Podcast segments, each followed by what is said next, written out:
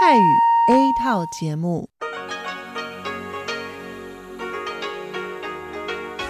ที่นี่สถานีวิทยุเรดิโอไต้หวันอินเตอร์เนชันแนล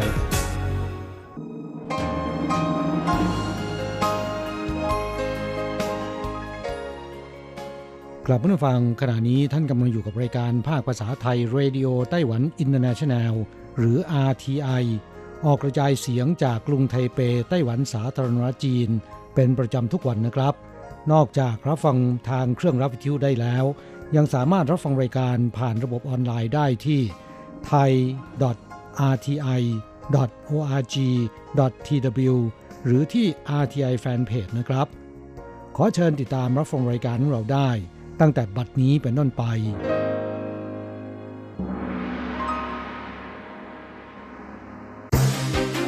ลำดับแรก ขอเชิญติดตามรับฟัง ข่าวประจำวัน สวัสดีค่ะ ท่านผู้ฟังที่เคารพ ช่วงของข่าวจากรายการ Radio Taiwan International ประจำวันอังคารที่ 16 เมษายน ปีพุทธศักราช 2562 สำหรับข่าวไต้หวัน มีดิฉันอัญชันทรงพุทธเป็นผู้รายงานค่ะ หัวข้อข่าวมีดังนี้ รัฐบาลสหรัฐอนุมัติขายอาวุธให้ไต้หวันมูลค่า 500 ล้านดอลลาร์สหรัฐ พร้อมช่วยฝึกนักบิน F-16 ประธานาธิบดีชาอิงหวนชีสหรัฐอนุมัติขายอาวุธให้ไต้หวัน ทันเวลาพอดี เครื่องบินรบจีนจำนวนหลายลำบินเฉียดภาคใต้ของไต้หวัน กองทัพไต้หวันส่งเครื่องบินรบ F-16 ตามสังเกตการใกล้ชิด ไต้หวันลดเงื่อนไขการขอเข้าไต้หวันหวังดึงนักท่องเที่ยวจีน ช่วงหยุดยาววันแรงงานสากล ปีนี้ลิ้นจี่พันอี้เหอเป่าของไต้หวันติดผลน้อยที่สุดเป็นประวัติการ คาดราคาแพงขึ้น 2-3 เท่าตัว ตามไปดูเทศกาลปู ประเพณีท้องถิ่นที่เกาะหลานหยู่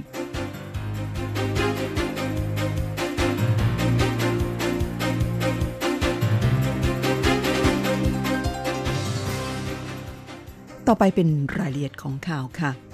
รัฐบาลสหรัฐอนุมัติขายอาวุธให้ไต้หวัน มูลค่า 500 ล้านดอลลาร์สหรัฐ พร้อมช่วยฝึกนักบิน F-16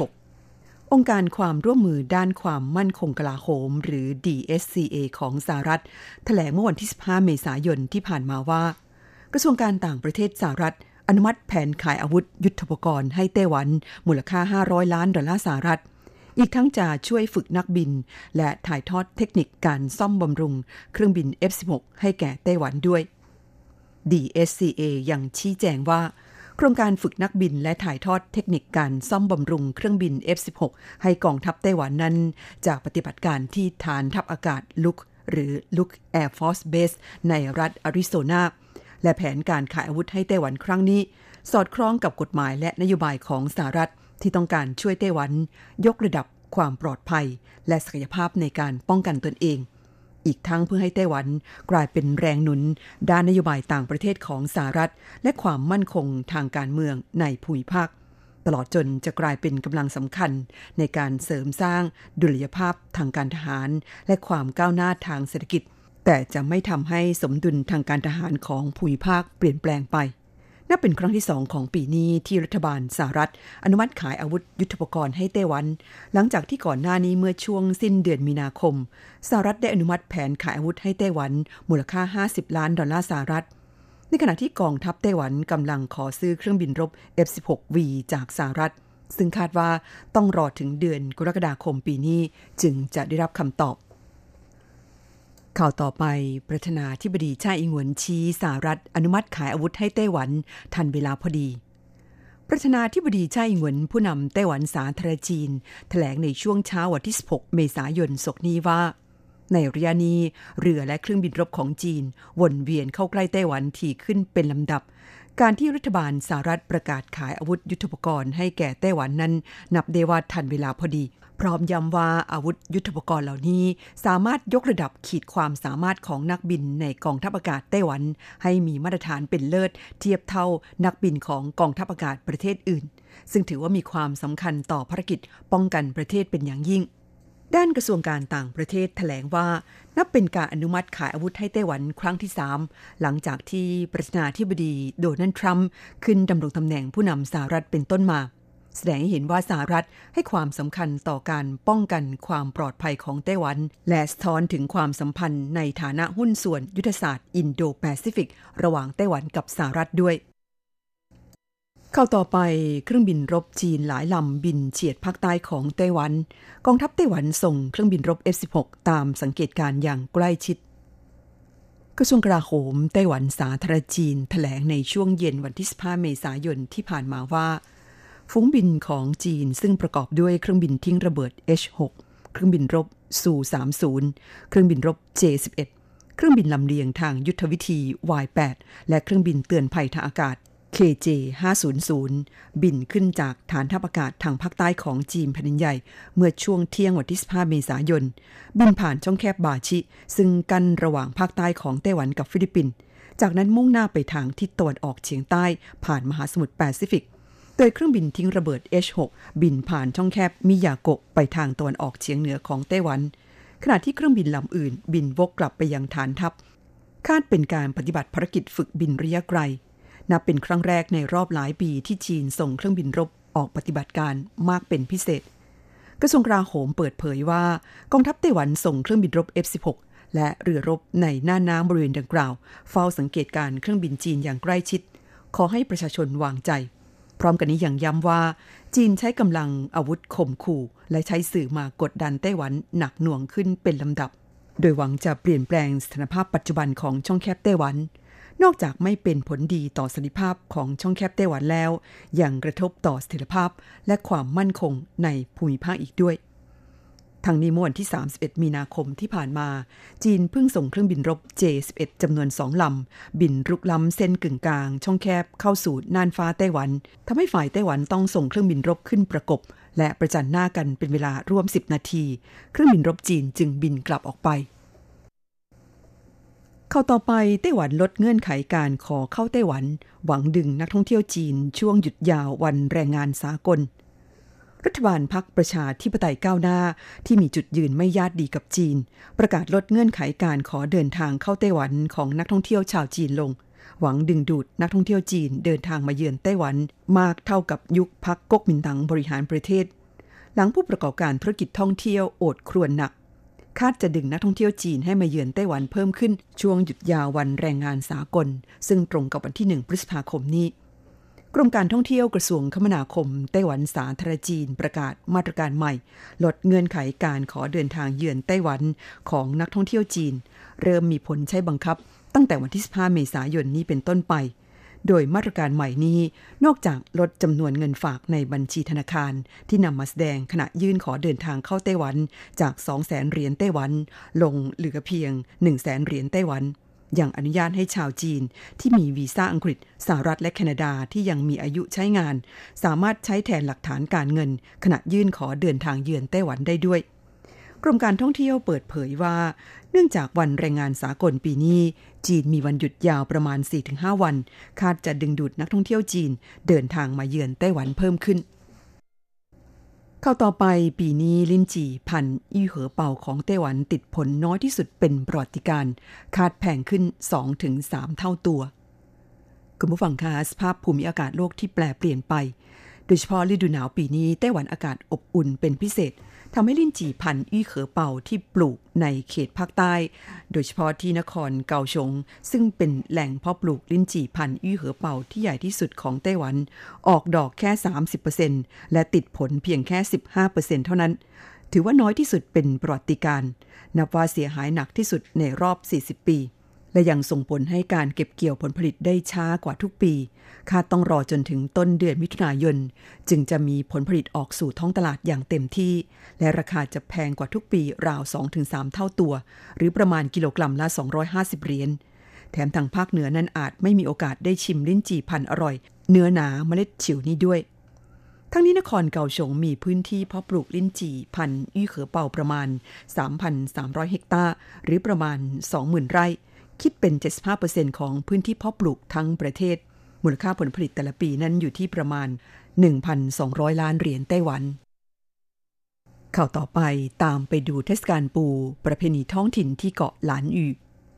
คุณผู้ฟังคะในช่วงเดือนเมษายนของทุกปีนั้น เป็นช่วงเทศกาลปูของชาวบ้านบนเกาะหลานอื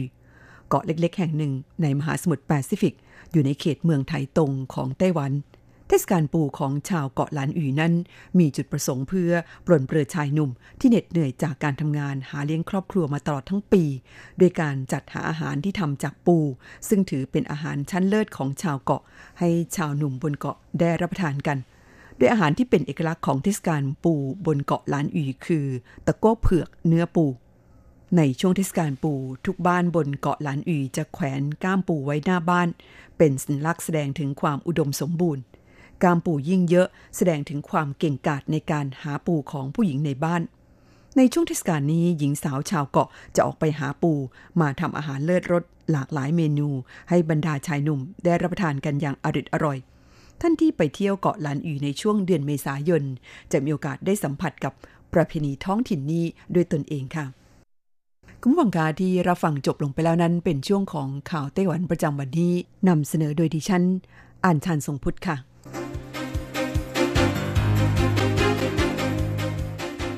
ต่อไปขอเชิญฟังข่าวต่างประเทศและข่าวจากเมืองไทยค่ะ สวัสดีครับคุณผู้ฟังที่รักและเคารพทุกท่านครับสำหรับในช่วงของข่าวต่างประเทศและข่าวจากเมืองไทยในวันนี้ ก็มีผมกฤษณัยสายประพาสเป็นผู้รายงานครับ เรามาเริ่มต้นกันที่ เหตุไฟไหม้อาสนะวิหารนอตดัมในปารีสนะครับ ซึ่งเป็นวิหารเก่าแก่อายุถึง 850 ปี แต่ละปีนั้นก็มีนักท่องเที่ยวไปเยือนมากกว่า 13 ล้านคนครับ เป็นหนึ่งในสัญลักษณ์ของกรุงปารีส ซึ่งเป็นเหตุการณ์ที่เกิดขึ้นเมื่อวันที่ 15 เมษายนตามเวลาท้องถิ่น และเพลิงนั้นก็ได้สร้างความเสียหาย อย่างรุนแรงเลยทีเดียวนะครับ โดยผู้นำทั่วโลกก็ได้แสดงความเสียใจต่อเหตุไฟไหม้คราวนี้นะครับ ไม่ว่าจะเป็นสหภาพยุโรปวาติกัน อังกฤษ สเปน อิตาลี เบลเยียม ออสเตรีย ยูเนสโก และก็สหรัฐนะครับ โดยนายเอ็มมานูเอลมาครงประธานาธิบดีสหรัฐ ได้ทวิตข้อความเศร้าเสียใจ กับภาพความสูญเสียคราวนี้ ก่อนจะลงพื้นที่ไปตรวจสอบความเสียหาย ซึ่งผู้นำฝรั่งเศสครับให้สัมภาษณ์ว่า มหาวิหารแห่งนี้นั้นจะถูกสร้างขึ้นใหม่ เพราะมันเป็นส่วนหนึ่งของฝรั่งเศส ซึ่งอาจจะมีการระดมทุนจากนานาชาติ เพื่อการฟื้นฟูต่อไปครับ ในขณะที่โดนัลด์ทรัมป์ประธานาธิบดีของสหรัฐก็ทวิตข้อความถึงเหตุการณ์ไฟไหม้คราวนี้ว่าเป็นเรื่องที่น่าเศร้า ที่ได้เห็นภาพเพลิงไหม้ครั้งใหญ่ เผาพลานมหาวิหารนอตดัมถ้าใช้เครื่องบินบรรทุกน้ำช่วยดับไฟอาจได้ผล และขอให้เจ้าหน้าที่ฝรั่งเศสนั้นเร่งดำเนินการโดยเร็วครับ ซึ่งทวิตดังกล่าวนั้นก็ถูกวิจารณ์อย่างหนักเพราะการดับไฟที่อาสนวิหารนอตร์ดามนั้นต้องใช้ความระมัดระวังอย่างมาก เนื่องจากมีโครงสร้างเก่าที่อาจไม่ทน และมีสิ่งที่มีคุณค่าทางประวัติศาสตร์อยู่มาก การใช้เครื่องบินดับไฟนั้นทำไม่ได้ เนื่องจากน้ำที่เทลงมาอย่างแรง จะทำลายโครงสร้างหลักนะครับ ครับมหาวิหารนอตร์ดามแห่งปารีสก่อสร้างตั้งแต่ในปี 1163 เสร็จสมบูรณ์ในปี 1345 และองค์การยูเนสโกก็ขึ้นทะเบียนเป็นมรดกโลก เมื่อวันที่ 1 ตุลาคม ปี 1990 โดยตัวอาคารมีโครงสร้างเป็นไม้ และใช้วัสดุอื่นๆ เช่น หิน ตะกั่วและกระจกสี ภายในมีรูปปั้นและก็ภาพจิตรกรรมที่สวยงาม เกี่ยวกับพระแม่มารี สามารถเดินขึ้นบันได 387 ขั้น เพื่อไปถึงยอดโบสถ์ได้ครับ ครับช่วยเราไปติดตามข่าวๆจากเมืองไทยกันบ้างครับสำนักงานคณะกรรมการการเลือกตั้ง หรือกกตชี้แจงกรณีที่นายธีรชัย ภูวนาถนรานุบาล อดีตรัฐมนตรีว่าการกระทรวงการคลังมีจดหมายเปิดผนึกถึงกกตและเผยแพร่ข้อความของจดหมายลงใน Facebook ส่วนตัว สรุปใจความได้ว่าวันเลือกตั้งเป็นวันที่ 61 นับตั้งแต่วันที่พระราชกิจสิกาให้มีการเลือกตั้งสมาชิกสภาผู้แทนราษฎร เป็นการทั่วไปปีพุทธศักราช 2562 ใช้บังคับนะครับ โดยระบุว่าตามมาตรา 102 และ 103 ของรัฐธรรมนูญ เป็นกรณีที่ใช้ในภาวะปกติ แต่ในการจัดให้มีการเลือกตั้งคราวนี้นั้น จะต้องเป็นไปตามบทเฉพาะการ ซึ่งเขียนไว้โดยเฉพาะแล้วตามมาตรา 268 ซึ่งบัญญัติให้ดำเนินการเลือกตั้งสสให้แล้วเสร็จภายใน 150 วัน นับแต่วันที่ ระราชบัญญัติประกอบรัฐธรรมนูญตามมาตรา 267 วงเล็บ 1 2 3 และ 4 มีผลบังคับใช้แล้วนะครับ ซึ่งกกตต้องจัดการเลือกตั้งให้แล้วเสร็จภายในวันที่ 9 พฤษภาคม และสอดคล้องกับบทเฉพาะการ อีกข่าวหนึ่งเราไปดูเกี่ยวกับวันหยุดสุดท้ายในช่วงเทศกาลสงกรานต์ในวันนี้นะครับ ประชาชนก็เริ่มเดินทางกลับภูมิลำเนาและท่องเที่ยวแล้วก็เดินทางกลับเข้ากรุงเทพมหานครแล้ว เพื่อเตรียมตัวทำงานในวันรุ่งขึ้นทำให้การจราจรบนถนนสายเอเชีย ฝั่งขา ล่องนะครับช่วงผ่านจังหวัดชัยนาทตั้งแต่สี่แยกหางน้ำสาคร ถึงทางต่างระดับชัยนาทมีปริมาณรถหนาแน่น ซึ่งเจ้าหน้าที่ก็ได้ใช้วิธีการปรับเพิ่มสัญญาณไฟเขียว เพื่อระบายรถบริเวณสี่แยกออกไปนะครับครับช่วเราไปติดตามอัตราแลกเปลี่ยนระหว่างค่าเงินเหรียญไต้หวันกับเงินบาทและเงินเหรียญสหรัฐกันครับ หากต้องการโอนเงินบาท 10,000 บาท ต้องใช้เงินในไต้หวัน 9,930 เหรียญไต้หวัน หากต้องการซื้อเงินสด 10,000 บาท ต้องใช้เงินในไต้หวัน 10,000 กับ 280 เหรียญไต้หวัน ส่วนตาแลกเปลี่ยนระหว่างค่าเงินในไต้หวันกับเงินเหรียญสหรัฐในวันนี้ 1 เหรียญสหรัฐต้องใช้เงินเหรียญไต้หวัน 31.12 เหรียญไต้หวันแลกซื้อ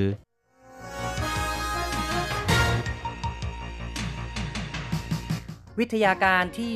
ก้าวหน้า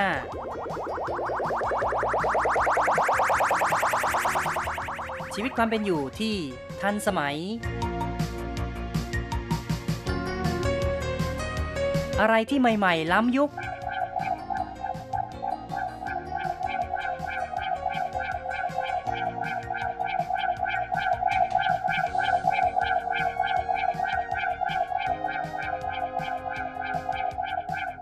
ขอเชิญติดตามในไต้หวันไฮเทค ดำเนินรายการโดย แสงชัย กิตติภูมิวงศ์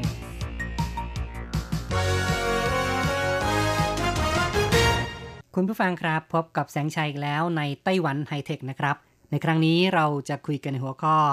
จักรยานไฟฟ้าของไต้หวันยอดขายพุ่ง จักรยานสองล้อที่ใช้ขาถีบปัจจุบันนั้นก็มีการพัฒนาทำเป็นจักรยานไฟฟ้า เพื่อทุ่นแรง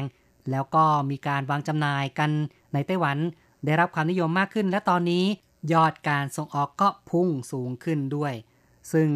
ในไต้หวันนี้ก็มียักษ์ใหญ่สองรายนะครับ ที่เป็นผู้ผลิตจักรยาน ซึ่งก็คือบริษัทใจแอนกับบริษัทเมริดาทั้งสองรายนี้นะครับ ต่างก็ออกมาแถลงว่า การส่งออกจักรยานไฟฟ้านั้นเพิ่มขึ้น ซึ่งตลาดจีนแผ่นดินใหญ่ มีการขยายตัวติดต่อกัน 2 ไตรมาสแล้ว แล้วก็จักรยานไฟฟ้าจะกระตุ้นให้อุตสาหกรรมจักรยานของไต้หวันนั้น เข้าสู่ช่วงของการขยายตัวครั้งใหม่ ทางบริษัทใจแอนได้เปิดเผยสถิตินะครับ ก็บอกว่าในช่วงที่ผ่านมานั้นแต่ละปี จักรยานไฟฟ้า ขยายตัวประมาณ 50%ในปีนี้คาดว่าจะขยายตัวประมาณ 30%แต่ก็ไม่ได้บอกนะครับว่าแต่ละปีนี้ขายทั้งหมดกี่คัน แต่ทางบริด้านี่ก็ถือว่าเปิดเผยข้อมูลมากกว่า โดยบอกว่า ในปีนี้นี่ก็ขายประมาณ 200,000 ถึง 220,000 คันนะครับ นี่ก็เป็นเป้าหมายที่กะคาดคะเนเอาไว้ โดยเชื่อว่าจะเพิ่มขึ้นประมาณ 40-50%ทีเดียว ก็นับว่าเป็นข่าวที่น่ายินดีนะครับ การขยายตัวอุตสาหกรรมจักรยานไฟฟ้า ในไต้หวันนั้นกำลังมีแนวโน้มที่ดีขึ้น ซึ่งอุตสาหกรรมจักรยานไฟฟ้าของไต้หวันก็มีการพัฒนาผ่านมาเกินกว่า 10 ปีขึ้นไป และ มีการใช้งานบนท้องถนนได้โดยที่ไม่ผิดกฎหมาย ทางกระทรวงคมนาคมมีการกำหนดว่าจักรยานไฟฟ้านั้น มีน้ำหนักไม่เกิน 40 กิโลกรัม ในส่วนนี้ทางผู้ประกอบการก็บอกว่าน่าจะมีการแก้ไข เพราะว่าน้ำหนักรถนั้นจะมีผลต่อความปลอดภัย โครงสร้างรถเนี่ยถ้าว่าจะให้แข็งแรงก็จะต้องให้น้ำหนักมากขึ้นนะครับ จึงเห็นว่าทางกระทรวงคมนาคมควรจะมีการ ผ่อนคลายข้อจำกัดในเรื่องห้ามเกิน 40 กิโลกรัม ผู้ประกอบการยังได้พูดถึงในส่วนที่ว่ามีการบังคับผู้ที่ขี่จักรยานไฟฟ้า จะต้องมีการจดทะเบียนแล้วก็ต้องแขวนป้ายทะเบียนรถ นอกจากนี้อาจจะต้องมีการสอบใบขับขี่ สิ่งนี้ก็อาจจะเป็นอุปสรรคนะครับในการพัฒนาอุตสาหกรรมด้วยครับกล่าวได้ว่าในช่วงหลายปีที่ผ่านมานั้น จักรยานไฟฟ้า มีแนวโน้มได้รับความนิยมมากขึ้น ซึ่ง เมื่อมีคนขี่มากขึ้นก็ทำให้เกิดอุบัติเหตุมากขึ้น อันนี้ก็ถือว่าเป็นสิ่งที่สอดคล้องกันละคือ เมื่อปริมาณรถมากขึ้นจำนวนครั้งของอุบัติเหตุก็คงจะเพิ่มขึ้นตามไปด้วย ในภาวะปัจจุบันเนี่ยผู้ที่ขี่จักรยานไฟฟ้านั้น ส่วนใหญ่ก็จะเป็นผู้ที่สูงอายุเด็กที่กำลังจะเข้าสู่วัยรุ่นนะครับ แล้วก็คู่สมรสชาวต่างชาติ และแรงงานต่างชาติที่ทำงานอยู่ในไต้หวัน และแม้แต่กลุ่มนักท่องเที่ยวก็ชอบที่จะขี่จักรยานไฟฟ้าเช่นกันครับ คนในกลุ่มนี้นี่ก็เป็นกลุ่มหลักเลยนะครับ ที่นิยมใช้จักรยานไฟฟ้า และเมื่อมีการใช้งานมากขึ้น ก็เกิดอุบัติเหตุมากขึ้น ดังนั้นตำรวจก็คิดว่าเอ๊ะน่าจะมีการบังคับว่า ต้องมีการจดทะเบียนแล้วก็แขวนป้ายทะเบียนรถกัน แล้วก็ต้องสอบใบขับขี่ด้วย แต่แน่นอนล่ะในฝั่งของผู้ผลิตจักรยานไฟฟ้า หรือว่าผู้ประกอบการนั้นก็มองเห็นว่า จักรยานไฟฟ้า นับได้ว่าเป็นเป็นสินค้าเป็นผลิตภัณฑ์ที่สอดคล้องกับความเป็นอยู่ของคนในยุคใหม่ เพราะฉะนั้นกระทรวงคมนาคมก็ไม่ควรจะใช้กรอบความคิดแบบเดิม แต่ควรจะผ่อนคลายมากกว่า ผ่อนคลายระเบียบมากขึ้นนะครับ และก็ยังได้มีการยกเหตุผลนะครับ ยกข้ออ้างว่า ในต่างจังหวัดเนี่ยระบบขนส่งมวลชน หรือว่าระบบรถไฟฟ้าไม่ได้สะดวกสบายเหมือนอย่างกับในไทเป คือในหลายเมืองก็ไม่มีรถไฟฟ้าใช้ แล้วก็รถเมล์เนี่ยก็มีน้อยนะครับ เพราะฉะนั้นประชาชนก็ต้องอาศัยจักรยานไฟฟ้าในการเดินทางด้วยเช่นกัน แต่ถ้ามีการจำกัดว่าต้องแขวนป้ายทะเบียนต้องสอบใบขับขี่ก็เลยทำให้คนกลุ่มนี้นี่คงจะรู้สึกยุ่งยาก แล้วก็ไม่อยากจะซื้อจักรยานไฟฟ้า อีกทั้งถ้าจะบอกให้พวกเขาขี่จักรยานถีบจักรยานสองล้อนี่นะครับ ในภาวะอุณหภูมิ บางครั้งในช่วงฤดูร้อนนี่ก็ 36 ถึง 37 องศาเซลเซียส นับว่าเป็นเรื่องที่ค่อนข้างจะยากลำบากนะครับ คือร้อนมาก อากาศร้อนมากก็ไม่เหมาะที่จะขี่จักรยานเหมือนกัน ก็เท่ากับว่าเป็นการจำกัดสิทธิ์ในการเดินทางของคนเหล่านี้ เป็นการจำกัดตัวเลือกในการที่จะใช้จักรยานไฟฟ้าของพวกเขา ในอีกประเด็นหนึ่งที่ทางผู้ประกอบการได้สะท้อนปัญหา นั่นก็คือเรื่องของ ตัวรถจักรยานไฟฟ้าห้ามเกิน 40 กิโลกรัมนะครับ ในส่วนนี้ก็มีผู้บอกว่าควรจะผ่อนคลายสัก 80 กิโลกรัมจะดีกว่า เพราะปัจจุบันเนี่ย ถ้าจะคำนึงความปลอดภัยนั้น ก็ต้องใช้โครงสร้างที่มีความแข็งแรงมากขึ้น เมื่อโครงสร้างแข็งแรงมากขึ้น ก็ต้องมีน้ำหนักมากขึ้น และอาจจะมีขนาดใหญ่ที่มากขึ้นอีกหน่อยนึง กว้างขึ้นหน่อยนึงนะครับ เพื่อการขับขี่ที่มั่นคงปลอดภัยมากขึ้น เพื่อความสะดวกสบายมากขึ้น เป็นอีกประเด็นหนึ่งที่เรียกร้องว่าควรจะผ่อนคลายเรื่องน้ำหนักนะครับของการบังคับสำหรับจักรยานไฟฟ้า และยังได้กล่าวถึงว่า ในไต้หวันนั้นก็มีการแบ่งประเภทของมอเตอร์ไซค์ไฟฟ้า กับจักรยานไฟฟ้านั้นแตกต่างกันอยู่แล้ว ในส่วนของมอเตอร์ไซค์ไฟฟ้า หรือว่าจักรยานยนต์ไฟฟ้าเนี่ยก็จะมีแบบรุ่นใหญ่ รุ่นกลาง รุ่นเล็กนะครับที่ชัดเจน ซึ่งผู้ที่จะขับขี่มอเตอร์ไซค์ไฟฟ้านั้นก็จำเป็นต้องมีป้ายทะเบียน แล้วก็ ต้องมีการสอบใบขับขี่ อันนี้ก็เหมาะสมเพราะว่าความเร็วของมอเตอร์ไซค์ไฟฟ้า เร็วกว่าจักรยานไฟฟ้ามากนะครับทางนี้ทั้งนั้นจักรยานไฟฟ้าจำกัดความเร็วไว้ที่ 25 กิโลเมตรต่อชั่วโมง เพราะฉะนั้นเนี่ยขับไม่เร็วเลยนะครับ ก็เป็นสิ่งที่ประชาชนนั้นใช้เป็นยานพาหนะเดินทางในระยะทางที่ไม่ไกลมาก ในระยะทางที่ใกล้ ๆนะครับ ความเร็วระดับ 25 กิโลเมตรต่อชั่วโมงนี้ก็ถือว่า ยอมรับกันได้ ในเมื่อกลุ่มผู้ใช้งานจักรยานไฟฟ้ามีความแตกต่างกับกลุ่มที่ใช้มอเตอร์ไซค์ไฟฟ้า ดังนั้นก็ไม่ควรจะใช้ระเบียบอย่างเดียวกันนะครับ กล่าวโดยสรุปก็คือว่าอย่างไรเสียผู้ประกอบการก็เห็นว่า ไม่ควรจะบังคับว่าต้องมีการแขวนป้ายทะเบียน ต้องมีการสอบใบขับขี่ เพราะจะทำให้เกิดความยุ่งยากทำให้กลุ่มคนเหล่านี้จะคิดว่าอ้าวถ้าต้องแขวนป้ายทะเบียน ต้องสอบใบขับขี่ แบบนี้ก็ซื้อมอเตอร์ไซค์ไฟฟ้าไปซะจะดีกว่า มาซื้อจักรยานไฟฟ้าทำไมนะครับ ก็จะทำให้ผู้ผลิตจักรยานไฟฟ้านั้น ขายสินค้าได้น้อยลงนั่นเองนะครับ นี่คือสิ่งที่ทางผู้ประกอบการก็พากันกังวลนะครับ แล้วก็เรียกร้องว่ารัฐบาลนั้นต้องการจะส่งเสริม การประหยัดไฟฟ้า ประหยัดพลังงาน ลดก๊าซคาร์บอนไดออกไซด์ก็ไม่ควรจะปิดกั้นนะครับ สิทธิ์ของประชาชนในการที่จะมีตัวเลือกเพิ่มขึ้นในการเลือกใช้จักรยานไฟฟ้าด้วย ครับ นี่ถือว่าเป็นสิ่งที่สวนทางกันละซึ่งในส่วนของกระทรวงคมนาคมก็มองว่า ควรจะมีการควบคุมเพื่อทำให้อุบัติเหตุลดลงนะครับ เพราะการที่ผู้คนขับขี่โดยไม่มีการแขวนป้ายทะเบียน ไม่มีการสอบใบขับขี่ก็คงจะเกิดปัญหามากขึ้น แต่ผู้ประกอบการก็มองว่าไม่จำเป็นนะครับ ก็รถก็วิ่งช้าอยู่แล้ว อัตราส่วนการเกิดอุบัติเหตุก็ยังคงเท่าเดิม เป็นเพราะว่ายอดขายมากขึ้นก็เลยทำให้จำนวนครั้งเพิ่มขึ้นนะครับ คือยอดขายมากขึ้นก็ทำให้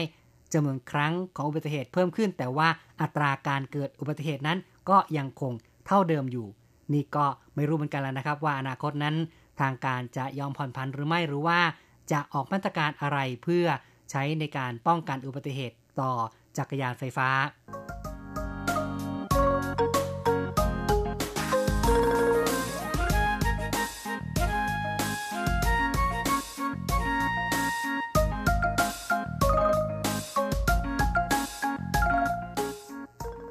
คุณผู้ฟังการใช้จักรยานไฟฟ้านั้นก็น่าจะเป็นสิ่งที่ดีเหมือนกันนะครับ เพราะว่าสามารถที่จะ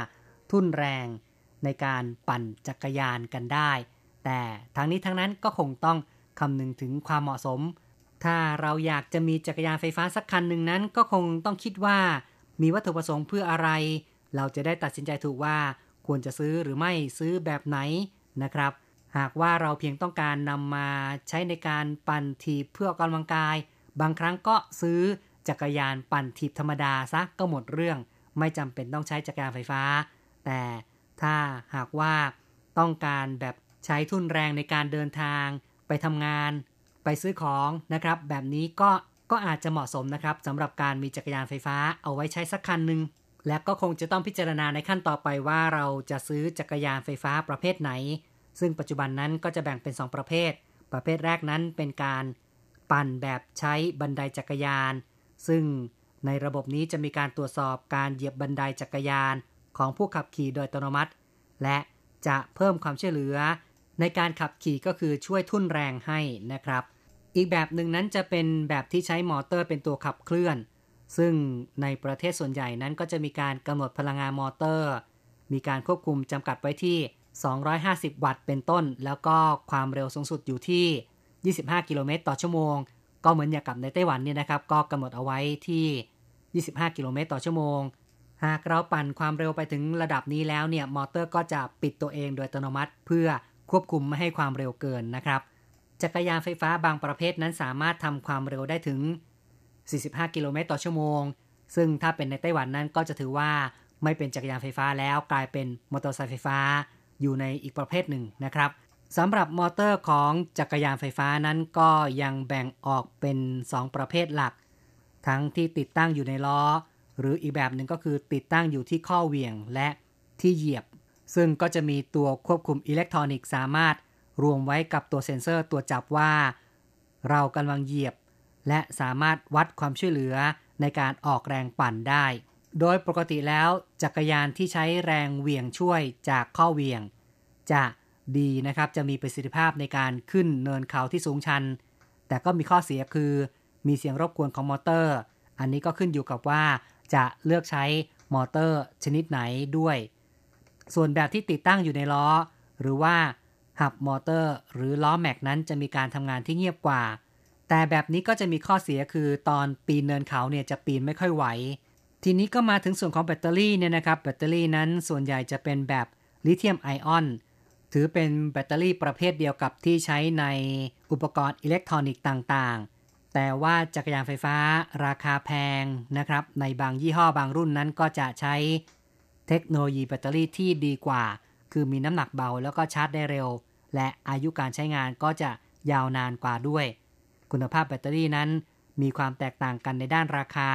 โดยปกตินั้นแบตเตอรี่ลิเธียมไอออนมีอายุการใช้งานสูงสุด 800 ครั้ง นั่นก็ประมาณ 3 ปีนั่นเอง แต่ในกรณีที่ไม่ได้เดินทางไกลมากนะครับ ก็อาจจะสามารถยืดอายุการใช้งานให้ยาวขึ้นได้สำหรับระยะทางที่จะเดินทางได้ไกลเท่าไหร่ก็ขึ้นอยู่กับความจุหรือว่าพลังงานของแบตเตอรี่ แต่ก็มีตัวแปรที่สำคัญบางอย่างนะครับ อย่างถ้าว่าเราต้องใช้งานแบบไต่เนินเขาสูง หรือว่าตัวเรามีน้ำหนักมาก แล้วเราก็วิ่งด้วยความเร็วมาก ก็จะส่งผลให้ระยะการเดินทางนะครับ สั้นลงได้ การพิจารณาเลือกความจุแบตเตอรี่นะครับ ก็อย่างเช่นว่า หากเราเดินทางไปกลับวันละ 20 กิโลเมตร เราก็ไม่จำเป็นต้องเลือกระยะทาง range ของแบตเตอรี่ 70 กิโลเมตร เพราะฉะนั้นเนี่ยเราก็จะสามารถประหยัดงบประมาณได้ เพราะฉะนั้นหากเราเดินทางวันละ 20 กิโลเมตรต่อวัน เราก็อาจจะเลือก range ของการเดินทางที่ 40 กิโลเมตรก็พอแล้ว เป็นการเผื่อไว้นิดนึงนะครับ คือเมื่อใช้งานไปช่วงหนึ่งแล้ว ความจุแบตเตอรี่ก็จะลดลงนะครับ ซึ่งก็จะทำให้เราใช้งานได้โดยที่ไม่ต้องเปลี่ยนแบตเตอรี่บ่อยเกินไป แล้วก็ถือเป็นการเผื่อเหลือ เผื่อขาดสำหรับการเดินทางเพิ่มขึ้นอีกเล็กน้อย ในช่วงที่บางวันนี้เราอาจจะเดินทาง ไกลขึ้นไปหน่อยนึงคุณผู้ฟังครับการพูดคุยในรายการไต้หวันไฮเทคในวันนี้ แสงชัยได้นำเอาเรื่องของจักรยานไฟฟ้าในไต้หวันที่ได้รับความนิยมมากขึ้นมาเล่าสู่กันฟังนะครับ เห็นที่ต้องขอยุติการพูดคุยเอาไว้ก่อน อย่าลืมกลับมาพบกันใหม่ในครั้งต่อไป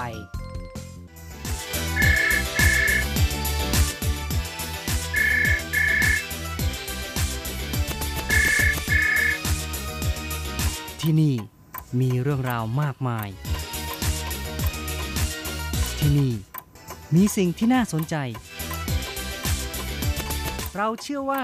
ที่นี่มีสิ่งที่คุณอยากรู้ อยากเห็น อยากสัมผัส ที่นี่ ไต้หวัน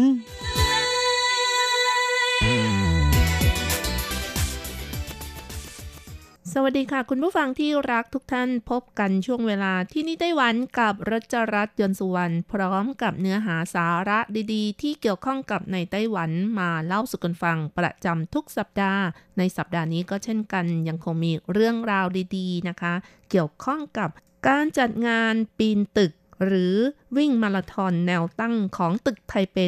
101 พร้อมทั้งเรื่องราวที่เกี่ยวข้องกับตึกไทเป 101 มาเล่าสู่กันฟัง ค่ะ คุณผู้ฟังคะ ตึกไทเป 101 หรือภาษาจีนเรียกว่าไทเปอีหลิงอีนะคะ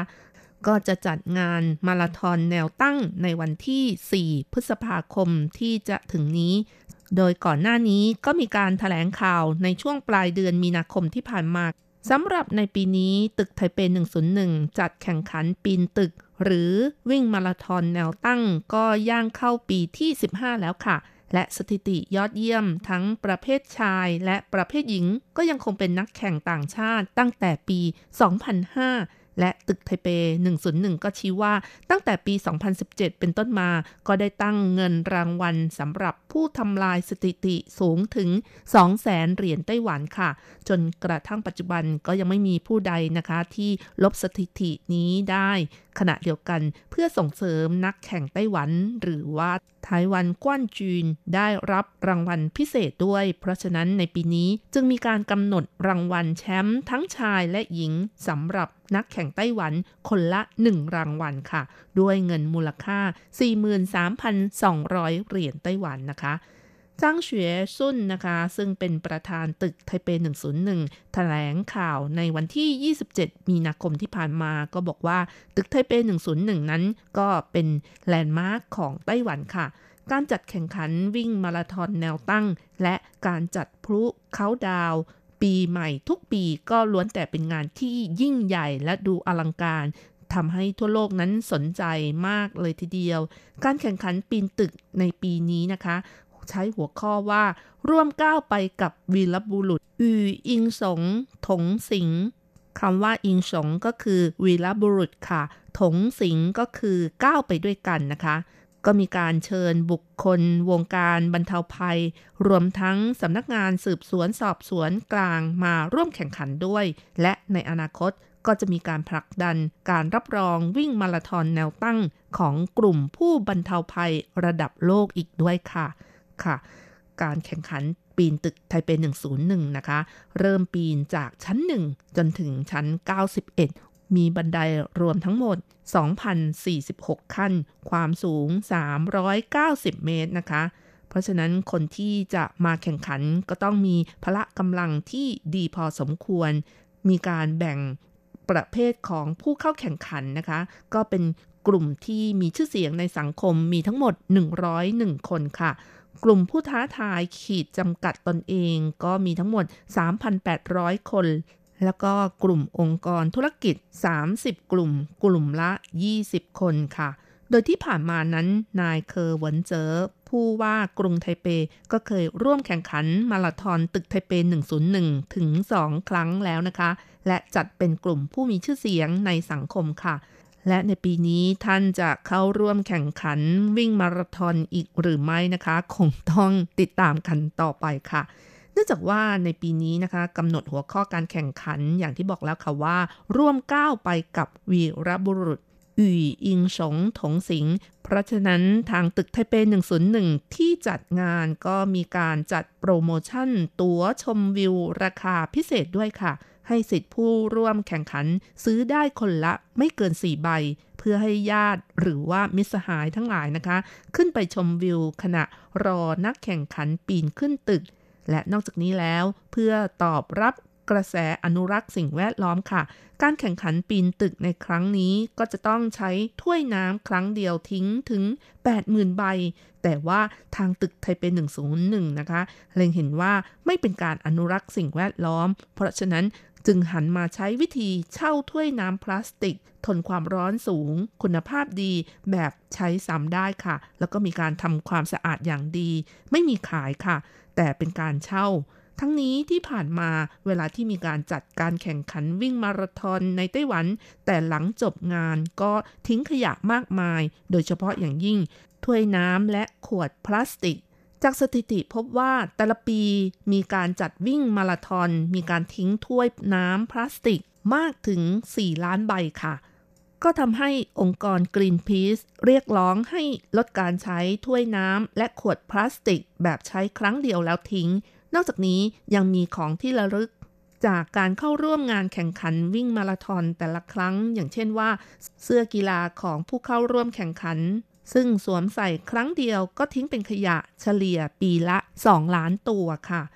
ดังนั้นนะคะเพื่อเป็นการขานรับต่อการอนุรักษ์สิ่งแวดล้อมอีกทางหนึ่ง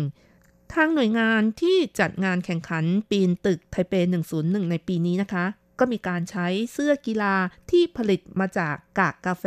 และขวดพลาสติกรีไซเคิลด้วย เพราะว่ากากกาแฟซึ่งเป็นสารธรรมชาตินะคะ เมื่อนำไปผลิตเป็นเส้นได้ที่มีคุณสมบัติพิเศษ โดยนำไปผสมกับพลาสติก PET หรือที่เรียกกันในอุตสาหกรรมพลาสติกว่าขวดเพชรนะคะ ที่เป็นขวดใสใช้ใส่น้ำดื่ม เมื่อนำมาทอเพื่อผลิตเป็นเสื้อผ้ากีฬาก็จะทำให้ได้เส้นได้ที่มีคุณสมบัติในการดูดซับกลิ่น และมีความยืดหยุ่นสูง แห้งไว เวลาสวมใส่ก็เย็นสบายนะคะ สัมผัสรู้สึกอ่อนนุ่ม ระบายเหงื่อทำให้เนื้อตัวแห้งสบาย และที่สำคัญนะคะยังป้องกัน UV ได้อีกด้วยค่ะ ดังนั้นนะคะจึงเหมาะกับการนำมาผลิตเสื้อผ้าประเภทกีฬา และการเดินป่า และที่สำคัญก็เป็นการอนุรักษ์สิ่งแวดล้อมอีกด้วย และเหตุผลอันหลังนะคะ ก็เป็นสิ่งที่สำคัญมาก ๆ เลยทีเดียวค่ะ เพราะว่าคนที่สวมใส่วิ่งมาราธอนแล้วก็สามารถนำไปสวมใส่ออกกำลังกายทั่วไปได้อีกด้วย ทั้งกากกาแฟก็เป็นสารธรรมชาติที่ดูดซับกลิ่นอับได้ดี จึงเป็นเหตุผลว่าทำไมผู้จัดงานแข่งขันปีนตึกไทเป101 ในปีนี้นะคะ หันมาใช้สิ่งของเครื่องใช้ที่เป็นมิตรกับสิ่งแวดล้อม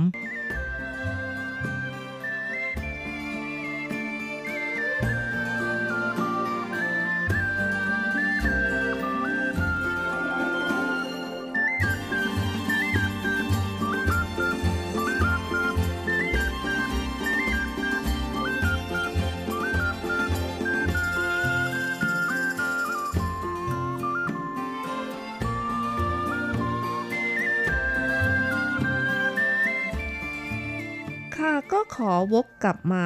เรื่องของตึกไทเป 101 อีกครั้งหนึ่งนะคะค่ะ ตึกไทเป 101 ก็เป็นตึกที่มีความสูง 101 ชั้นบนพื้นดินนะคะ และมีใต้ดินอีก 5 ชั้นค่ะ ถือเป็นตึกที่สูงที่สุดในไต้หวัน ก่อสร้างขึ้นตั้งแต่ปี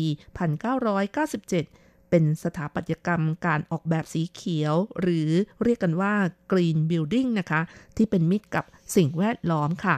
ขอขยายความนิดนึงนะคะว่า สถาปัตยกรรมสีเขียว หรือที่เรียกง่าย ๆ ว่าอาคารสีเขียว ก็คืออาคารที่มีความรับผิดชอบในการรักษาสิ่งแวดล้อม และสามารถใช้ทรัพยากรต่างๆ ที่มีอยู่อย่างมีประสิทธิภาพ ตลอดจนวงจรอายุของอาคารนั่นเองค่ะ ซึ่งก็มีการกำหนดกฎเกณฑ์ต่างๆ เอาไว้ อย่างเช่นว่า สถานที่ตั้งโครงการเพื่อความยั่งยืน การใช้น้ำอย่างมีประสิทธิภาพ พลังงานและบรรยากาศ วัสดุและทรัพยากร คุณภาพสภาพแวดล้อมในอาคารเป็นต้นค่ะ ยกตัวอย่างในวันที่ 30 มีนาคมที่ผ่านมานะคะ ก็เป็นวัน Earth Hour ที่มีการจัดกิจกรรมปิดไฟ 1 ชั่วโมง เพื่อลดโลกร้อน ลดการใช้พลังงาน ลดภาระให้โลกที่จัดโดยองค์การกองทุนสัตว์ป่า โลกสากล ริเริ่มขึ้นที่นครซิตี้ ประเทศออสเตรเลียนะคะ โดยกำหนดให้คืนวันเสาร์ในสัปดาห์สุดท้ายของเดือนมีนาคมทุกปี เป็นวันรณรงค์ปิดไฟ เพื่อเรียกร้องให้สังคมให้ความสำคัญกับประเด็นเรื่องของการเปลี่ยนแปลงสภาพอากาศโลก และไต้หวันเองก็ได้เข้าร่วมรณรงค์ปิดไฟด้วยระหว่างเวลา 2 ทุ่มครึ่งจนถึง 3 ทุ่มครึ่งนะคะไปพร้อมกับ 7,000 เมืองของ 188 ประเทศทั่วโลก โดยที่ตึกไทเป101 ก็เข้าร่วมกิจกรรมนี้ด้วยพร้อมกับอาคารการไฟฟ้าของไต้หวัน อาคารการปิโตรเลียมไต้หวันด้วย จากสถิติเมื่อปีที่แล้วค่ะ กิจกรรมปิดไฟ 1 ชั่วโมง สามารถประหยัดไฟได้ประมาณ 100,000 กิโลวัตต์ ก็เท่ากับลดการปล่อยก๊าซคาร์บอนไดออกไซด์ได้ถึง 50,000 กิโลกรัมเลยทีเดียวค่ะค่ะคุณผู้ฟังคะก็ขอวกกลับมาที่เรื่องของตึกไทเป 101 ต่อกันนะคะ ในเรื่องของรูปทรงของตัวอาคารตึกไทเป 101 ค่ะ บางคนก็บอกว่าได้รับแรงบันดาลใจมาจากเจดีของจีน และมีส่วนที่ยื่นออกมาทุกๆ 8 ชั้น บางคนก็บอกว่าคล้ายกับ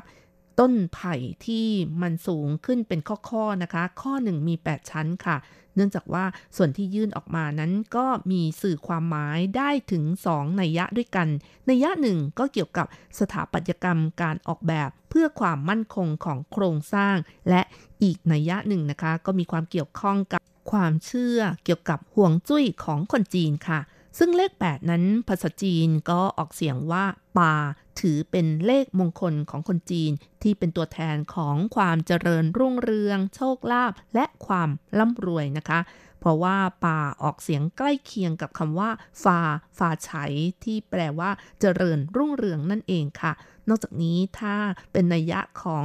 ออที่เป็นรูปลักษณ์คล้ายกับ ต้นไม้ไผ่นะคะ ที่เป็นข้อข้อ เนื่องจากว่าไม้ไผ่นี่เวลาเจริญขึ้นก็จะเป็นข้อข้อสูงขึ้นไป ก็หมายถึงว่าเจริญรุ่งเรืองก้าวไปข้างหน้านั่นเองค่ะ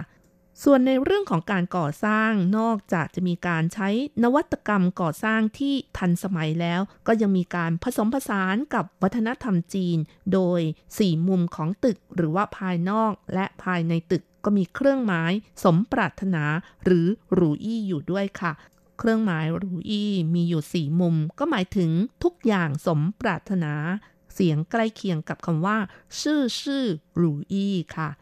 ส่วนในเรื่องของนวัตกรรมการก่อสร้างก็มีตัวพระเอกของตึกไทเป 101 ก็คือ damper ค่ะ หรือเจ้าลูกกลมๆ สีเหลืองขนาดยักษ์ น้ำหนัก 660 ตัน หรือเท่ากับ 660,000 กิโลกรัมนะคะ ซึ่งมีหน้าที่ลดแรงสั่นสะเทือน และการโคลงเคลงของตึกสูงแห่งนี้จากลมหรือว่าเวลาที่เกิดแผ่นดินไหว เรียกได้ว่าลูก damper นั้น รับบทบาทสำคัญในการสร้างความปลอดภัยให้กับตึกไทเป101 แห่งนี้ กระทั่งยังถูกนำมาเป็นมาสคอตของตึกแห่งนี้อีกด้วยค่ะ สำหรับ damper นี้นะคะ คนที่ขึ้นไปชมตึกไทเป 101 ข้างบนชั้น 88 และ 89 ก็สามารถถ่ายรูปกับ damper อย่างใกล้ ๆ เลยทีเดียวค่ะ ตึกไทเป 101 ถือเป็นหนึ่งในแลนด์มาร์คสำคัญที่หลายคนต้องมาเยือนเมื่อมาเที่ยวไต้หวัน ถ้าบางคนไม่ขึ้นไปข้างบน เพื่อดู damper ก็สามารถถ่ายรูปที่ข้างล่าง หรือว่าไปหาจุดวิวที่สามารถถ่ายรูปได้ เพื่อให้เห็นตึกไทเป 101 อย่างชัดๆนะคะ อย่างเช่นที่ภูเขาช้างหรือเซี่ยงซัน หรือไม่ก็ไปถ่ายที่หน้าอนุสรณ์สถานด็อกเตอร์สุญญเซน หรือบริเวณของที่ว่าการกรุงไทเปได้อย่างชัดเจนอีกด้วยค่ะ ในทุกปีหลังจากที่สร้างตึกนี้เสร็จแล้วตั้งแต่ปี 2004 จนกระทั่งปัจจุบัน ค่ำคืนของวันส่งท้ายปีเก่าต้อนรับปีใหม่ อาคารตึกไทเป101 ก็จะมีการจัดกิจกรรมจุดพลุ ฉลองเขาดาวต้อนรับปีใหม่ อย่างคึกคักเลยทีเดียวค่ะสำหรับคุณผู้ฟังหรือว่าท่านใดนะคะที่มาเยือนไต้หวัน ก็อย่าลืมแวะเวียนไปที่ตึกไทเป 101 ได้นะคะ หรือว่าจะมาเที่ยวในช่วงของวันเขาดาวก็ได้ค่ะ เอาละค่ะ คุณผู้ฟังเวลาของรายการหมดลงอีกแล้วนะคะ อย่าลืมค่ะ กลับมาติดตามเรื่องราวดีๆ ได้ใหม่ ในช่วงเวลาที่นี่ไต้หวันกับรจรัสจนสุวรรณสัปดาห์หน้าเวลาเดียวกันสำหรับวันนี้ ขอให้ทุกท่านมีความสุข มีสุขภาพแข็งแรง สวัสดีค่ะ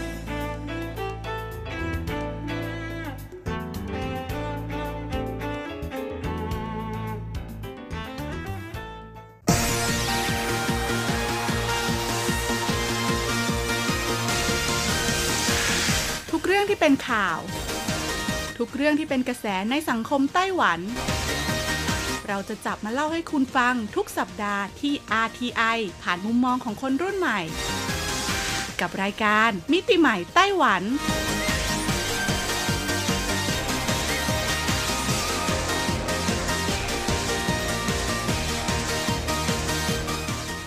วัสดีค่ะ คุณผู้ฟัง RTI ที่เคารพทุกท่าน ขอต้อนรับเข้าสู่รายการมิติใหม่ไต้หวันค่ะ กับดิฉันดีเจยุ้ยมณพรชัยวุฒินะคะ สำหรับเรื่องราวของเราในสัปดาห์นี้ค่ะบอกเลยว่าเป็นเรื่องราวเก่าอ่าแต่เป็นเรื่องราวเก่าๆที่ไม่ว่าจะผ่านไปกี่ยุคกี่สมัยนะคะ เราก็ไม่สามารถที่จะทิ้งสิ่งเหล่านี้ออกไปจากชีวิตได้คุณผู้ฟังเคยเป็นไหมเคยไหมคะที่เราเนี่ยกลับไปคุยหาอะไรบางอย่างในห้องของเรา แล้วเราก็ไปเจอสิ่งของที่โอ้โหผ่านมาแล้วแบบเก็บมาเป็น 10บสปีอะคุณผู้ฟัง แต่ก็ตัด ใจทิ้งไม่ได้สักทีนะคะ สิ่งของพวกนี้ เพราะว่าเมื่อเราย้อนนึกถึงกลับไปในยุคที่เราตัดสินใจซื้อมา หรือว่าพยายามค้นคว้าเพื่อให้ได้สิ่งนั้นมาเนี่ยมาจนถึงปัจจุบันเนี้ยมันอาจจะผ่านมาแล้วเป็นเวลาหลายสิบปีก็จริงนะ แต่คุณค่าของมันเนี่ยก็ยังคงอยู่กับสิ่งของสิ่งนั้นเสมอค่ะ ก็เลยทำให้หลาย ๆ คนเนี่ยตัดใจทิ้งไม่ได้นะคะ ดังนั้นถึงแม้ว่าสิ่งของนะคะ บางอย่างจะเป็นของเก่าที่เราไม่สามารถทิ้งได้ แต่ว่าถ้ามันมีเรื่องราว มีความทรงจำดีๆ แล้วก็ก็มีคุณค่ามีมูลค่าเนี่ยเราก็สามารถเก็บไว้นะคะ เพื่อเอาไว้ถ่ายทอดหรือว่าบอกเล่าต่อ ให้กับคนรุ่นหลังได้รับทราบได้ว่าในยุคสมัยหนึ่งเนี่ยเคยมีสิ่งของเหล่านี้เกิดขึ้นมาค่ะ สังเกตได้นะคะว่าทุกวันนี้เนี่ยละครพีเรียดอ่าละครย้อนยุคนะคะ ที่ย้อนกลับไปในสมัยที่เราเป็นวัยรุ่นหรือว่าเราเป็นเด็กบ้าง อาจจะเมื่อ 30-40 ปีที่แล้ว สมัยที่คุณพ่อคุณแม่เรายังเป็นหนุ่มสาว หรือบางเรื่องเนี่ยย้อนกลับไปในสมัยอดีตนะคะ สมัยยุคประวัติศาสตร์เลย ที่ปัจจุบันเนี้ยเราสามารถศึกษาหาข้อมูลได้ผ่านเพียงแค่ตัวหนังสือ หรือว่าเรื่องราวบนหนังสือเท่านั้นนะคะ ต้องบอกเลยว่าได้รับความนิยมมากจริง ๆ ค่ะ อย่างเมืองไทยเองนะคะ ในปีที่ผ่านมาก็มีละครหลายเรื่องนะคะ รวมถึงภาพยนตร์หลายเรื่องเลยทีเดียวที่เป็นละครพีเรียดละครย้อนยุคที่ได้รับความนิยมก็คงไม่ต้องพูดถึงนะ อย่างเช่น บุพเพสันนิวาสก็ดีนะคะ ทองเอกหมอยาท่าฉลง หรือว่าเป็นภาพยนตร์เรื่องสีอยุธยานะคะ รวมถึงไต้หวันเองก็เช่นเดียวกันค่ะ ไต้หวันเนี่ยเขาอาจจะไม่มีพื้นที่พอในการผลิตละครย้อนยุค แต่คนไต้หวันเนี่ยนิยมที่จะดูละครย้อนยุค ซึ่งผลิตโดยจีนแผ่นดินใหญ่มาก ๆ เลยทีเดียวนะคะ รวมถึงซีรีส์เกาหลีบางเรื่องเนี่ยที่ย้อนยุคกลับไป แล้วก็มีความเกี่ยวโยงกับอ่าเรื่องราวของทางคนจีนหรือว่าชาวจีนเนี่ยนะก็ได้รับความนิยมมากๆ ในไต้หวันเช่นเดียวกัน หรือจะเป็นภาพยนตร์นะคะ ที่ย้อนยุคกลับไปในสมัยที่แบบกระโปรงบานขาสั้นอ่ายุค 90 ยุค 80 ยุค 70 เหล่านี้ก็กลับมาได้รับความนิยมอีกครั้งหนึ่งแหละค่ะคุณผู้ฟัง ดังนั้นค่ะมิติใหม่ไต้หวันในสัปดาห์นี้นะคะ จะขอนำเสนอสิ่งของ 10 อย่างค่ะ ที่คนไต้หวันเนี่ยเห็นว่ามันเป็นของเก่าแล้วก็จริง แต่เขาก็ยังตัดใจที่จะทิ้งมาลงถังขยะไม่ได้นะคะ สุดท้ายก็ต้องเก็บไว้เรียกได้ว่าเป็นอีกหนึ่งหน้าบันทึกความทรงจำของเราในรูปแบบของวัตถุว่าอย่างนั้นเถอะ สิ่งของทั้ง 10 อย่างนี้จะมีอะไรบ้างนะคะ แล้วก็จะคล้ายคลึงกับสิ่งของที่คุณผู้ฟังเองเนี่ยเก็บสะสมไว้ที่บ้านหรือเปล่าอ่านะ ถ้าพร้อมแล้วเราไปฟังกันเลยดีกว่าค่ะ สำหรับนะคะสิ่งของอันดับที่ 10 ค่ะ นั่นก็คือยือจี้ค่ะคุณผู้ฟังหรือที่ภาษาไทยนะคะ เรารู้จักกันในนามของไดอารี่ค่ะ ในยุคสมัยหนึ่งนะคะที่ฉันจำได้เลยนะ เป็นยุคที่นางเอก หรือว่าละคร ซีรีส์ภาพยนตร์อะไรเหล่านี้คือชอบเขียนบันทึกหรือว่าไดอารี่มากๆ บันทึกหรือว่าไดอารี่เนี่ยก็เป็นเหมือนเพื่อนของเราเลยนะคะ ให้เราเนี่ยสามารถใช้แสดงออกถึงความรู้สึกบางอย่างที่บางทีเราไม่สามารถพูดกับใครได้จริงๆอะอะ่ะแบบอาจจะเป็นเรื่องราวความลับของเราเราอาจจะแอบชอบรุ่นพี่คนนั้นคนนี้ แอบชอบเพื่อนหรือว่าแบบเออมีความแบบน้อยเนื้อต่ำใจเพื่อนฝูงอะไรอย่างเงี้ยนะ แต่ไม่สามารถที่จะบอกใครได้ค่ะ เราก็มักจะถ่ายทอดผ่านมันลงไดอารี่นั่นแหละคุณผู้ฟัง และพอเวลาผ่านเลยไปนะไดอารี่เล่มนี้อาจจะถูกเก็บไว้ในส่วนลึกที่สุดของลิ้นชัก แต่เมื่อเวลาผ่านไปแล้วเราได้มีโอกาสนะคะ ย้อนกลับมาอ่านสมุดบันทึกหรือว่ายืดจี้หรือว่าไดอารี่ที่เราเป็นคนเขียนเองอีกครั้งหนึ่งเนี่ยเราจะยิ้มให้กับทุกเรื่องในหนังสือเล่มนั้นจริง ๆ ถึงแม้ว่าเรื่องนั้นจะเป็นเรื่องเศร้านะคุณผู้ฟัง แต่ยุ้ยเชื่อค่ะว่าเราเนี่ยจะยิ้มให้กับมันได้ เพราะสุดท้ายแล้ว หากเราไม่มีเรื่องราวที่เกิดขึ้นในวันนั้น เราก็คงไม่มีตัวเราเองนะคะ ที่แข็งแกร่งและก็ยังสามารถยืนอยู่ได้ในวันนี้ สิ่งของต่อมาในอันดับที่ 9 ค่ะ ก็คือเทปซีดีและก็ DVD นะคะผู้ฟังบอกเลยว่าโอ้โห ในยุคสมัยนั้นนะ กว่าเราจะเก็บเงินซื้อเนาะเพลงนะคะ 1 ตลับเทป หรือว่าซีดี1แผ่น DVD หนังสัก 1 แผ่นเนี่ยโอ้โห เป็นอะไรที่ยากมากๆนะ เพราะ 1 ราคาสูงด้วยนะคะ 2 ก็คือว่าก็ต้องรอให้เขาออกมาทั้งอัลบั้มก่อนอะแล้วบางทีอัลบั้มไหนหรือว่าแบบว่าแผ่นไหนที่ได้รับความนิยมมากๆ โอ้โห กว่าจะได้นะคะต้อง้องมีการรอคิวอีกโน่นนั่นนี่ที่สำคัญ บางทีเราได้มาแล้วเราอยากจะเพิ่มคุณค่าให้เขา คือสังเกตไหมว่าถ้าศิลปินคนไหนที่เราลงทุนซื้อเทปซื้อซีดีหรือ DVD เนี่ยนั่นหมายความว่าเราต้องชื่นชอบเขามากๆถูกไหมเราก็มักจะเสาะหาหนทางในการที่ไปเจอเขาเพื่ออะไรเพื่อให้เขาเซ็น บนตลับเทป บนตลับ หรือว่าบนปกแผ่นซีดีดีวดีเหล่านั้นแหละคุณผู้ฟัง ดังนั้นเมื่อมันมีคุณค่าขนาดนี้นะคะ เราจะทิ้งมันได้ยังไงถูกไหมที่สำคัญบทเพลงค่ะที่อยู่ทั้งในเทปในซีดีดีวดีเนี่ยล้วนแต่เป็นบทเพลงที่บอกเลยว่าโตมากับเรา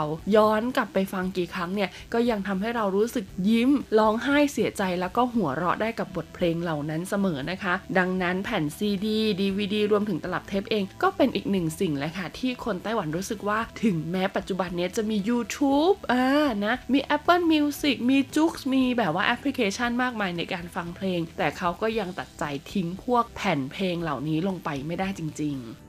ต่อมาในอันดับที่ 8 ค่ะ นั่นก็คือชุดนักเรียน โดยเฉพาะชุดนักเรียนอะไรคุณผู้ฟัง ชุดนักเรียนที่มีการเซ็นชื่อของเพื่อนๆนะเคยไหมดิฉันเนี่ยเคยนะ ตอนมัธยมต้นป .6 มัธยมปลายอะก่อนเราจะจบการศึกษานะคะ วันสุดท้ายวันสอบวันสุดท้ายแหละ ส่วนใหญ่แล้วเราก็จะมีการเขียนเสื้อนักเรียนกันค่ะ บางคนเนี่ยก็ให้เขียนบนเสื้อตัวที่ใส่วันนั้นเลย แต่บางคนนะก็ไม่อยากจะแบบว่าาเสื้อลายกลับบ้านใช่ไหมก็จะเอาเสื้อนักเรียนเก่าตัวอื่นนะคะ เอาพกติดกระเป๋ามาด้วย เพื่อให้เพื่อนเนี่ยเขียนลงไป แล้วก็เสื้อเหล่านั้นเนี่ยนะก็จะถูกเก็บไว้ถึงแม้ว่าปัจจุบันเนี่ยมันจะเปลี่ยนจากขาวเป็นเหลืองแล้วก็ตามนะคุณผู้ฟัง แต่เราก็ยังจะทิ้งมันไม่ลงอยู่ดี เพราะอะไรเพราะว่าข้อความที่อยู่บนเสื้อนะคะ ที่เพื่อนๆเขียนให้เรา บางคนอาจจะแค่วาดรูปอะไรก็ไม่รู้ บางคนอาจจะเขียนด่าเราด้วยซ้ำอะแต่เราก็รู้สึกว่ามันเป็นข้อความที่แฝงไปด้วยความจริงใจ แล้วก็เป็นความรักความเป็นห่วงที่เพื่อนเนี่ยอยากจะมีให้เราจริง ๆ ในสมัยนั้นน่ะนะคะ ต้องบอกเลยว่าส่วนใหญ่เนี่ยก็จะอายุประมาณสักไม่เกิน 20อะเนาะที่เขียนกันใช่ไหมดังนั้นค่ะในสมัยนั้นต้องบอกเลยว่าเราทุกคนนี่คือสดใสบ้องแบวกันมากๆนะสิ่งที่ถ่ายทอดออกมานะคะ ก็ล้วนแต่เป็นความจริงใจที่ไม่ว่าจะผ่านไปกี่ปีก็เป็นกำลังใจดีๆ ให้กับเราเสมอเลยทีเดียว สิ่งของต่อมาในอันดับที่ 7 ก็คือรองเท้าค่ะ คุณผู้ฟังบอกเลยนะคะว่าคนที่รักรองเท้าเนี่ยเขาก็รักจริง ๆ นะ ไม่ว่าจะผ่านไปกี่ปีนะคะ บางคู่เนี่ยซื้อมาไม่ใส่ ซื้อมาเก็บก็มีนะบางคนซื้อมาใส่แล้วใส่อีกจนมันพัง เอาไปซ่อมแล้วซ่อมอีกก็ยังไม่ทิ้งก็มีนะคุณผู้ฟังบอกเลยว่ารองเท้าเนี่ยก็เป็นอีกหนึ่งสิ่งที่เราเนี่ยจะตัดใจทิ้งไม่ได้จริง ๆนะคะ เพราะอย่างดิฉันเองเป็นผู้หญิงอย่างเงี้ยคัดชูอย่างเงี้ยก็จะต้องมีหลายสีหลายแบบแบบหน่อยถูกไหมเพราะเวลาเราใส่เสื้อผ้าที่แตกต่างสไตล์กันออกไป หรือว่าไปกันคนละแบบคนละงาน หรือว่าใช้กระเป๋าอะไรอย่างเงี้ยมันจะต้องมีการ mix and match ให้เข้ากัน คุณผู้ชายก็เหมือนกันค่ะ ปัจจุบันเนี่ยมีรองเท้าที่เขาเรียกกันว่า limited edition limited edition ก็คือจำนวนจำกัดผลิตออกมาไม่เยอะ ดังนั้นคุณผู้ชายบางคนชอบรองเท้าผ้าใบ Adidas รุ่นนี้ โอ้โห ก็จะต้องเก็บแต่รุ่นนี้แหละค่ะ แล้วก็พอผ่านไปแล้วเนี่ยนะ บางทีไปขายเป็นมือสองเนี่ยมีมูลค่าด้วย แต่คนส่วนใหญ่ที่ตัดสินใจว่าจะเก็บเนี่ยก็คือจะไม่ขาย อย่างยุ้ยเองเนี่ยจะชอบ Hello Kitty มากนะคะ ดังนั้นเนี่ยถ้ามีรองเท้า ยี่ห้อไหนที่มีไซส์ใหญ่นิดนึงทำคู่กับเจ้าแมวเหมียว Hello Kitty เนี่ยยุ้ยก็จะสอยมาเก็บไว้ให้หมดเลยค่ะ แล้วก็ใช้บ้างไม่ใช้บ้าง เพราะว่าถ้าใช้บ่อยก็จะเก่าหน่อย แต่การที่เราใช้ไม่บ่อยเนี่ยก็จะทำให้รองเท้าเนี่ยมันไม่ค่อยแบบพอดีกับเท้าเราอะเวลาใส่ก็จะไม่ค่อยสบาย ดังนั้นแน่นอนว่าสิ่งที่ตามมาก็คือจะต้องโดนรองเท้ากัดแต่ไม่เป็นไรค่ะ มันคือความภาคภูมิใจของไม้เท้าของดิฉันเองนะคะ ถึงเราจะโดนกัดเราก็โดนกัดอย่างภาคภูมิใจ เพราะเราได้ใส่รองเท้าที่เราชอบนั่นเอง สิ่งของต่อมาในอันดับที่ 6 ค่ะก็คือสมุดโน้ต หรือที่ภาษาจีนเรียกว่านะคะ 上課筆記本 อ่าซึ่งต้องบอกเลยว่าสมุดโน้ตหรือว่าสมุดเลคเชอร์เนี่ยส่วนใหญ่แล้วเนี่ยเราก็จะเริ่มเลคเชอร์กันมาตั้งแต่มปลายจนกระทั่งจบมหาวิทยาลัยนะคะ ซึ่งบางคนนะโอ้โหเขียนสมุดเลคเชอร์ได้แบบสวยมากอะ่ะคือเป็นสมุดเลคเชอร์ที่สามารถเอาไปพิมพ์ แล้วก็ตีพิมพ์เป็นหนังสือเรียนได้เลยทีเดียวนะคะ ที่สำคัญเนี่ยพวกสมุดเลคเชอร์เหล่านี้ก็จะมีการshort note หรือว่ามีการสรุปใจความสำคัญของหนังสือทั้งหมดมาแล้วเรียบร้อย อย่างข่าวล่าสุดเมื่อสัปดาห์ที่แล้วจำได้ไหมที่มีน้องนักเรียนคนหนึ่งที่สอบติดได้คะแนนสูงสุดของไต้หวันนะคะ แล้วก็นอกจากจะเรียนเก่งแล้วสมุดเลคเชอร์ของเขาโอ้ยโหยต้องบอกเลยว่าสวยงามแล้วก็ใครเนี่ยเข้าไปอ่านนะก็เข้าใจในเนื้อหารายละเอียดที่เขาเลคเชอร์ไว้ จนสมุดเลคเชอร์ของเขาเนี่ยถูกนำออกมาตีพิมพ์จำหน่ายผู้ฟัง อืมคือเรียกได้ว่าน้องยังเรียนไม่จบอะแต่หาเงินได้แล้วจากความที่เขาเนี่ยเขียนสมุดเลคเชอร์หรือว่าสมุดโน้ตได้สวยงามมากๆนะคะ ดังนั้นสมุดเลคเชอร์สมุดโน้ตเหล่านี้ก็เป็นอีกหนึ่งสิ่งค่ะที่คนไต้หวันเองเนี่ยเขามีความรู้สึกว่าทิ้งไม่ได้ อย่างที่บอกแหละยิ่งใครนะเขียนดีนะสามารถส่งต่อให้กับรุ่นน้องนะคะ รวมถึงพี่น้องในครอบครัวเราเนี่ยใช้เป็นคู่มือในการเรียนหนังสือต่อได้เลยทีเดียวช่วงเปิดโลกกิจกรรม อ่า ก็มาถึงช่วงเปิดโลกกิจกรรมค่ะ หลายๆ คนสงสัยว่า เอ๊ะเป็นช่วงอะไรนะคะ ก็ต้องบอกเลยว่าเป็นช่วงใหม่ของรายการมิติใหม่ไต้หวันค่ะ ก็คือช่วงท้ายรายการสักประมาณแบบว่า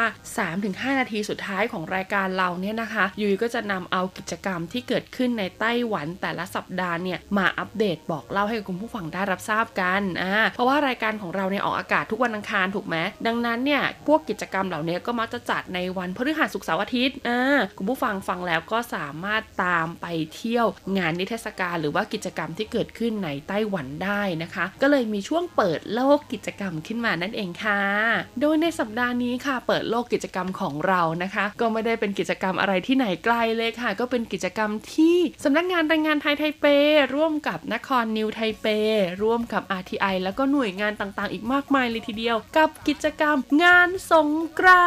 นนะซึ่งจะมีขึ้นในวันที่ 21 เมษายนนี้ก็คือวันอาทิตย์นี้นะคุณผู้ฟังอย่าลืมลาดไม่ได้เลยทีเดียวนะคะ ปีนี้เราก็จัดเต็มกันอีกเช่นเคยนะคะ กิจกรรมก็มีตั้งแต่การแข่งขันเซปักตะก้อค่ะ ซึ่งก็จะเริ่มตั้งแต่เช้าเลยนะคะ ปีนี้ได้ข่าวว่ามีทีมจากไต้หวันหลายทีมเนี่ยส่งนักกีฬาเข้าร่วมแข่งขันด้วย ดังนั้นเราก็สามารถไปเชียร์กันได้ รวมถึงนะคะช่วงเช้านี้ก็จะมีการแสดงบนเวทีจากพี่น้องชาวไทยในไต้หวันแล้วก็พี่น้องแรงงานไทยนะคะ แล้วก็บูธต่างๆ ค่ะ ไม่ว่าจะเป็นจากค่ายโทรศัพท์มือถือสำนักงานแรงงานไทยบูธ RTI นะคะหรือว่าบูธเชฟไทยสมาคมเชฟไทยนะคะบูธของอสถานทูตนะคะ รวมถึงหน่วยงานต่างๆ ทั้งภาครัฐแล้วก็ภาคเอกชนของไต้หวันเองเนี่ยก็จะไปเปิดบูธกันตั้งแต่เช้าเลยนะคะ ซึ่งคุณผู้ฟังท่านใดที่ไปเที่ยวงานเนี่ยก็สามารถจะไปเดินชมนะคะ หรือว่าไปร่วมสนุกกับกิจกรรมตามบูธต่างๆ ได้บอกเลยว่าฟรีไม่มีค่าใช้จ่ายใดๆทั้งสิ้นนะคะ แล้วก็พอใกล้จะถึงช่วงกลางวันเนี่ยก็อย่าลืมนะไปเอาคูปองค่ะ เพื่อนำคูปองนะคะ ไป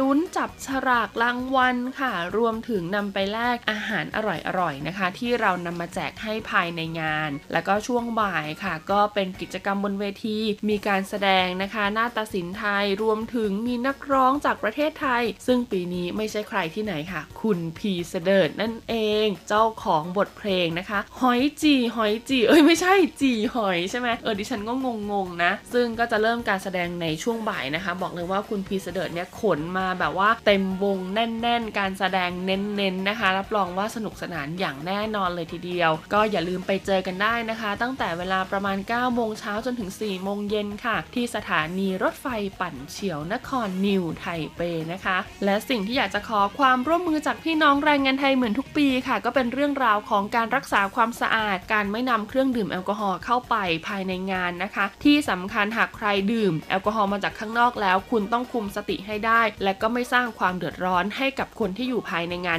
รวมถึงตัวคุณเองด้วยนะคะ เที่ยวให้สนุกและเราก็จะพกความสุขกลับบ้านไปด้วยกันค่ะ เอาไปว่าไปเจอกันได้ภายในงานวันที่ 21 เมษายนนี้นะคะสำหรับวันนี้หมดเวลาของรายการมิติใหม่ไต้หวันแล้วล่ะค่ะพบกันใหม่สัปดาห์หน้า สวัสดีค่ะ